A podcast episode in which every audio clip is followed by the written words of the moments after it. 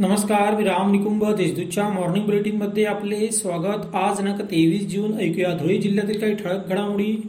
धुळे शहरातील चितोड रोडवरील राजहंस कॉलनीत भाडेकरूच्या मुलानेच घरमालकाचा घात केला.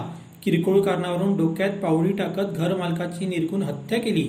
घरमालकाच्या पत्नीला देखील जीव मारण्याचा प्रयत्न केला. पोलिसांनी संशयित तरुणाला अटक केली आहे. रमेश हिलाल श्रीराव वैसाट असे मयत घरमालकाचे नाव आहे. धुळे जिल्हा कोविड स्तर एक मध्ये आला आहे. त्यामुळे जिल्हा परिषद व पंचायत समितीमधील रिक्त पदांसाठी न्यायालयाच्या निर्णयानुसार राज्य निवडणूक आयोगाने निवडणूक कार्यक्रम जाहीर केला आहे. दिनांक एकोणावीस जुलै रोजी निवडणूक होईल तर मतमोजणी वीस जुलै रोजी होणार आहे. त्यात शिरपूर तालुक्यातील तीस गण व धुळे तालुक्यातील पंधरा गटांचा समावेश आहे. धुळे शहरातील देवपूर परिसरातील फॉरेस्ट कॉलनीत चोरट्यांनी भर दिवसा सेवानिवृत्त जवानाकडे घडफोडी केली.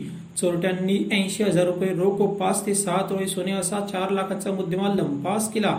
याबाबत पश्चिम देवपूर पोलीस ठाण्यात गुन्हा दाखल करण्यात आला आहे. कोरोनामुळे निराधार बालकांना धुळे तालुका काँग्रेस कार्यकर्त्यांनी आधार दिला. आर्वी आणि हेंद्रून येथील दोघांना माजी मंत्री रोहिदास पाटील यांच्या हस्ते प्रत्येकी छप्पन हजार रुपये असे मुदत ठेवीचे प्रमाणपत्र देण्यात आले. बोरवेल वाहनाला वेल्डिंग करीत असताना चालकाने अचानक वाहन पुढे घेतल्यामुळे डिझेल टाकीचा भडका झाला. त्यात एका वेल्डिंग कामगाराचा मृत्यू झाला तर दुसरा देखील जखमी झाला आहे. काल दिनांक एकवीस रोजी सकाळी धुळे तालुक्यातील बुरझड येथे ही घटना घडली. या प्रकरणी वाहन चालकावर सोनगिरी पोलिसात गुन्हा दाखल करण्यात आला आहे. माजी मंत्री आमदार सदाभाऊ खोत हे उत्तर महाराष्ट्राच्या दौऱ्यावर असून त्यांनी मंगळवारी पिंपळनेर येथे भेट दिली. यावेळी त्यांनी पत्रकार परिषद घेऊन आघाडी सरकारवर चौफेर टीकास्त्र सोडली. कोरोना महामारी हाताळण्यात सरकार अपयशी ठरल्याचा आरोपही त्यांनी केला.